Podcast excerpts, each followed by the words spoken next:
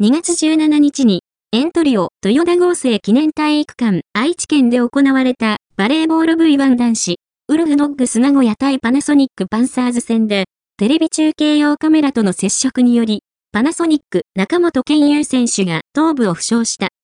中本選手が、プレー中にネットポールに衝突した際、ネットポールに設置していたリモコンカメラを支えていた2本のアームの接続部分のネジが破損したことにより、リモコンカメラとアームの上部部分が移動し、中本選手の額にあたり負傷する事態となった。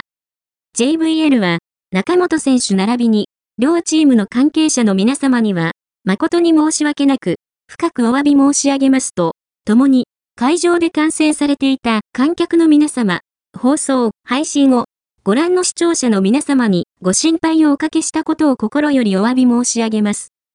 詳細な原因については、現在調査中であり、判明次第よってお知らせします。JVL としては、今回の事態を重く受け止め、テレビ中継局とともに、原因究明と再発防止に努めてまいりますと、お詫びを公式サイトにて掲載。